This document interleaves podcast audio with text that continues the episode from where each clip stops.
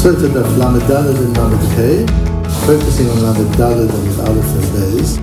Vision means seeing beyond the visible. Shayu Mayim Nigdashim Volim Shlosh Meot Mil.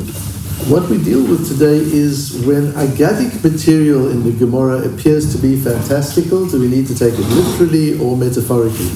And the very question is flawed and leads, leads us to a lot of difficulties because it's based on separating the literal and figurative into two different areas. Does it mean this or does it mean that? Uh, and not understanding the interrelationship between the figurative and the literal when we're dealing with Chazal. So the uh, posuk we're dealing with is in Yehoshua, "Vayamdu hamayim hayordim milamala kamu neidechad." And as Bnei Israel came to the Yarden and needed to cross the river Jordan, the water of the Jordan piled up into a pillar. Uh, and, and, and, describes how, how the river the river stops basically and allows a space for Bnei Israel to walk through the river or the river bed in dry land. Ask the Gemara, the Kamagov Hanshomai. And as the water was dammed up with an invisible dam wall, how high did the water go during the time it took for Bnei Israel two million people, or however many there were at that time, to cross the River Jordan. How, how high did the water pile? So the Gemara says, and there are two Girsot in the Gemara as to whether it's asking how high it piled or, or how far back the water was piling up. And the Gemara says, Shnei Masar Mil al Shnei Masar Mil.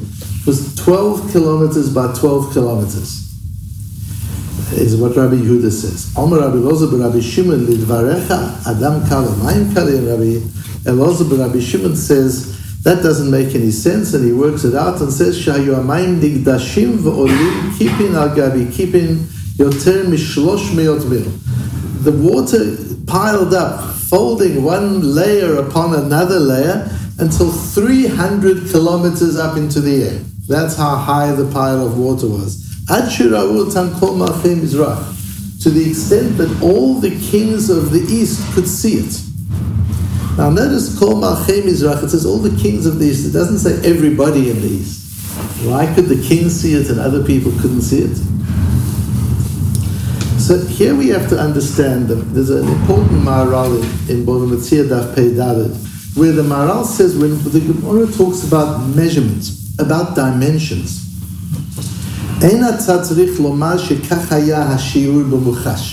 you don't take those measurements literally. When it talks about a measurement, the, the measurement is not a literal me- measurement. Um, and he says, for example,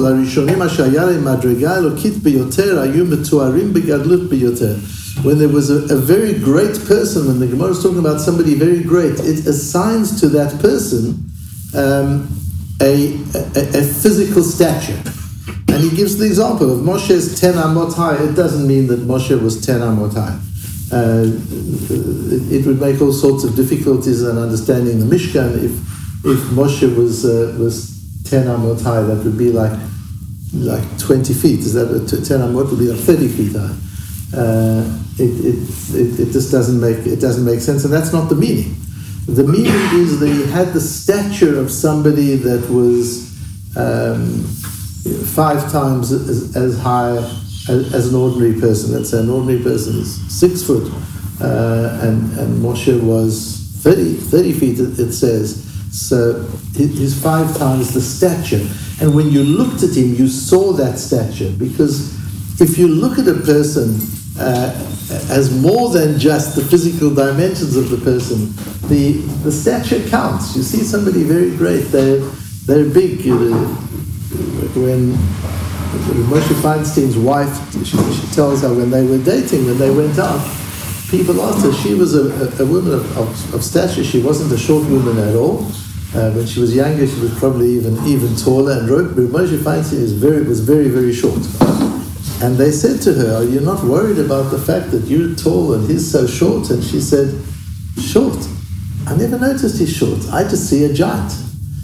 And, and that's what it means when you look at somebody and, and you see them, it's a, it's a completely different uh, vision. If you look at the person in their, in their wholeness, there's a very important Shiurei Da'as. The Shiurei Da'as with the philosophic Ashkofadik Shiurim that the Telzer Rov gave in, in Telz, and there he established the whole outlook of Telz Yeshiva um, and, and taught how to look at Kabbalah and Medrash and Halacha all together in one in, in one worldview. So the Shiurei Da'as is really a, a sefer that one should know very well, one should learn and, and know very well. And he gave a series of shiurim in 1928, about a year before he passed away, called Kichol Bashamayim Uva'aretz. Whatever is in heaven is here on earth, where he talks about the fact that the a, a thing's neshama and the thing's guf, and he talks about things, not only about people, uh, the, the soul and the body of a thing is the same idea, it's the same concept, it's not two different worlds. It starts off in this world in a physical form and then it has different forms all the way into the spiritual world. And he says it's the same with, with concepts. We talk about about the ta'am of a mitzvah, or ma ta'am, the Gemara would say. What is the reason? And the word we use is ta'am, which is what is the taste. It's, it's not just because we happen to use a synonym, we use the same word to mean two different things. It's because that word ta'am, when you talk about food having a taste or a halacha having a reason, it's the same idea. If you get to the neshama of what taste means, you get to the neshama of what a reason for something means and what it does to you, and how do you, you relate to it, you realize that at, a deep level, it's the same idea, it's the same concept. We talk about a godel, talk about a great person. Does that mean he's physically great or does that mean he's conceptually great? It's the same thing, says the Telzer Rov. It doesn't really matter. If you say somebody uplifted me, you say a, a Rav gave a, a drosha and he upli- and was uplifting. And you think of a person at the gym lifting up weights, uplifting, is it the same idea? Yes, it's the same idea. You take something that is heavy and weighed down and you defy gravity and you lift it up. That's what you do when you inspire somebody. Somebody's low down and attached to the earth by a gravitational force, the spiritual and emotional gravitational force, and you uplift them, you inspire them. That's the same idea, says the Telzer Rov. It's not two different ideas. So is it metaphoric? Is it literal? You'll say the man lifting the weights in, in the gym, that's literal.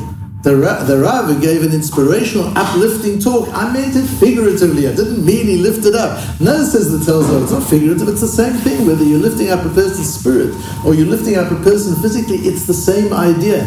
And we need to be able to see that as, as the same idea. And sometimes we spoil our understanding of, of experiences because we try and reduce them to the lowest common denominator of physical dimension. And in particular, you, you see that with a work of art. If I were to look at the at the Mona Lisa, and I would say Leonardo da Vinci's beautiful painting, you know what it is? It's it's 56 grams of chemical paint, and it's a, a, a half a kilo of canvas put into a wood frame of, uh, you know of a kilo of a kilogram. That's what it is. So how much is it worth? Well, how much is paint worth? How much is a canvas worth? How much is the frame worth? That's what it's worth, but that's not what it's worth. Why? Because what I'm not seeing is the design. I'm not seeing the beauty. I'm not seeing the intention. I'm not seeing everything else about it. And, and we tend to see things only in a very, very physical form. If we read a novel and we start getting caught up into is it true, is it not true, uh, you read War and Peace and you want to know is Pierre Bezukhov a real person? Did Andrei Bolkonsky really, really live? It doesn't make a difference. It's irrelevant.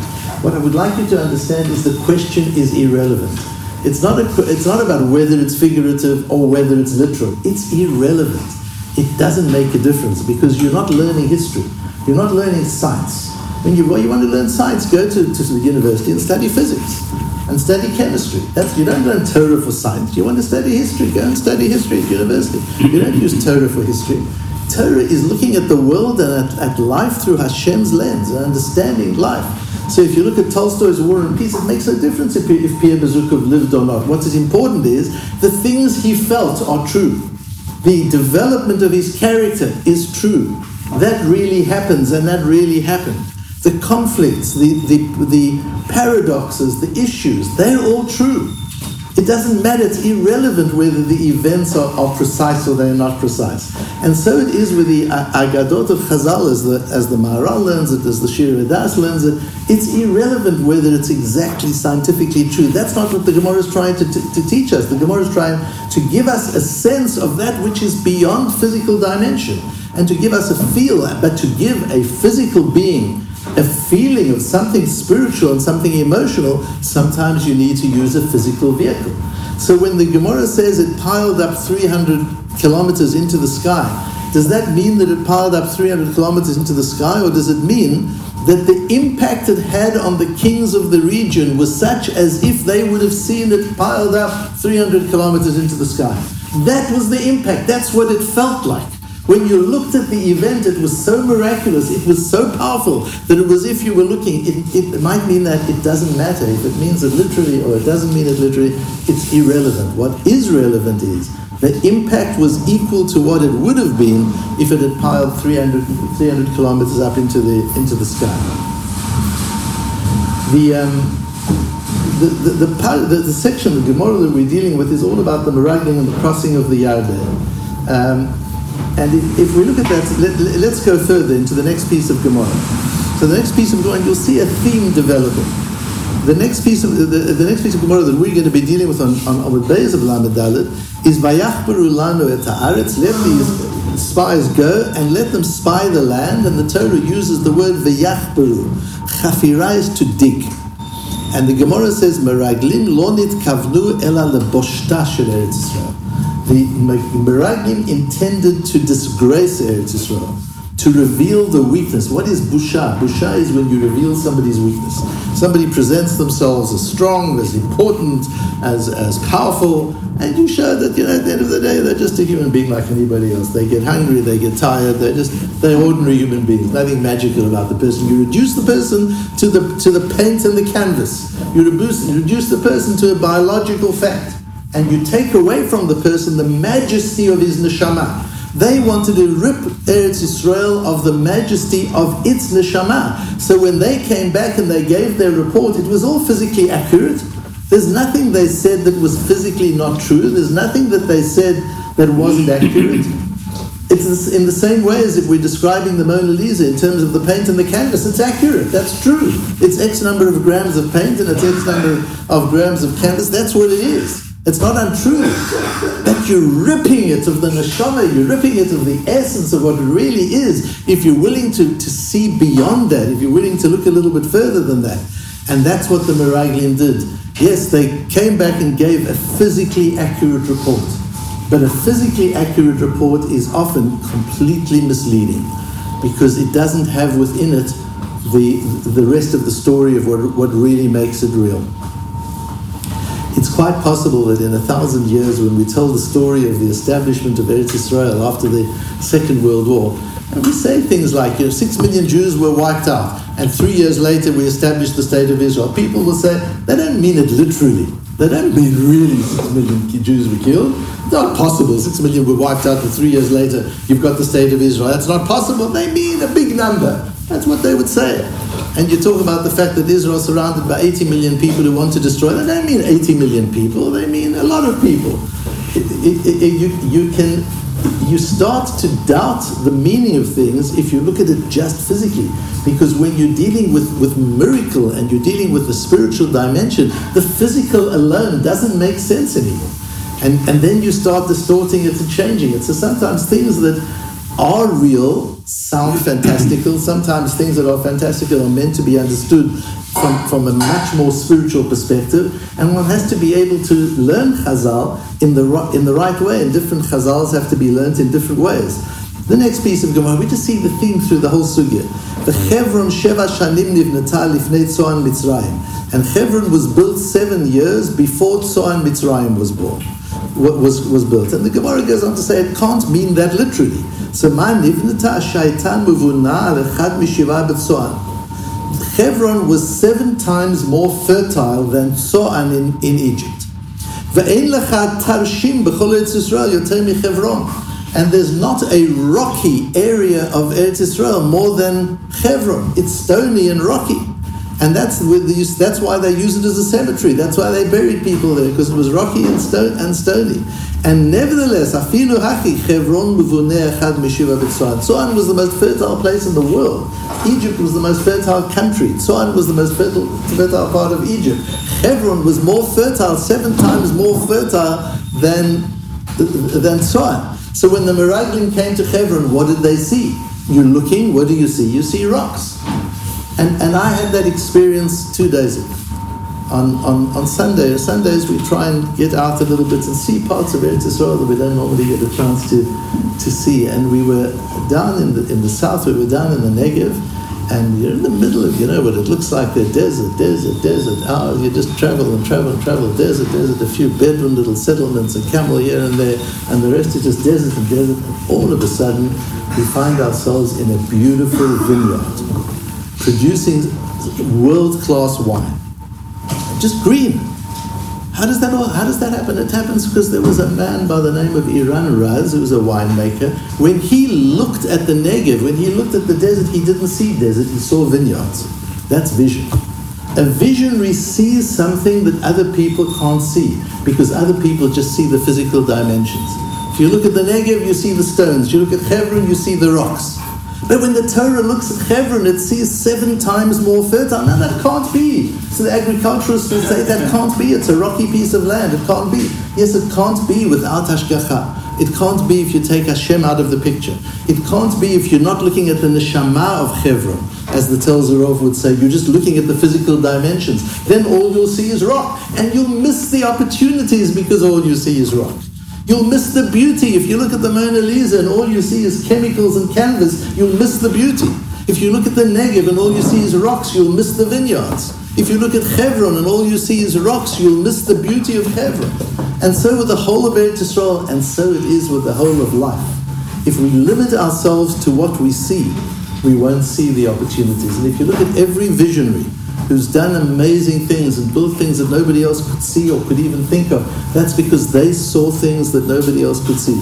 Bill Gates saw a, a, world in which everybody would have access to a computer at a time when nobody had computers. Computers occupied whole floors in buildings. Bill Gates saw the saw a world where everybody could have a could have a computer. So what happened? He made that world because he could see it. That's what a visionary is. If you limit yourself to what your eye can see, you'll limit your opportunities and you'll limit possibilities.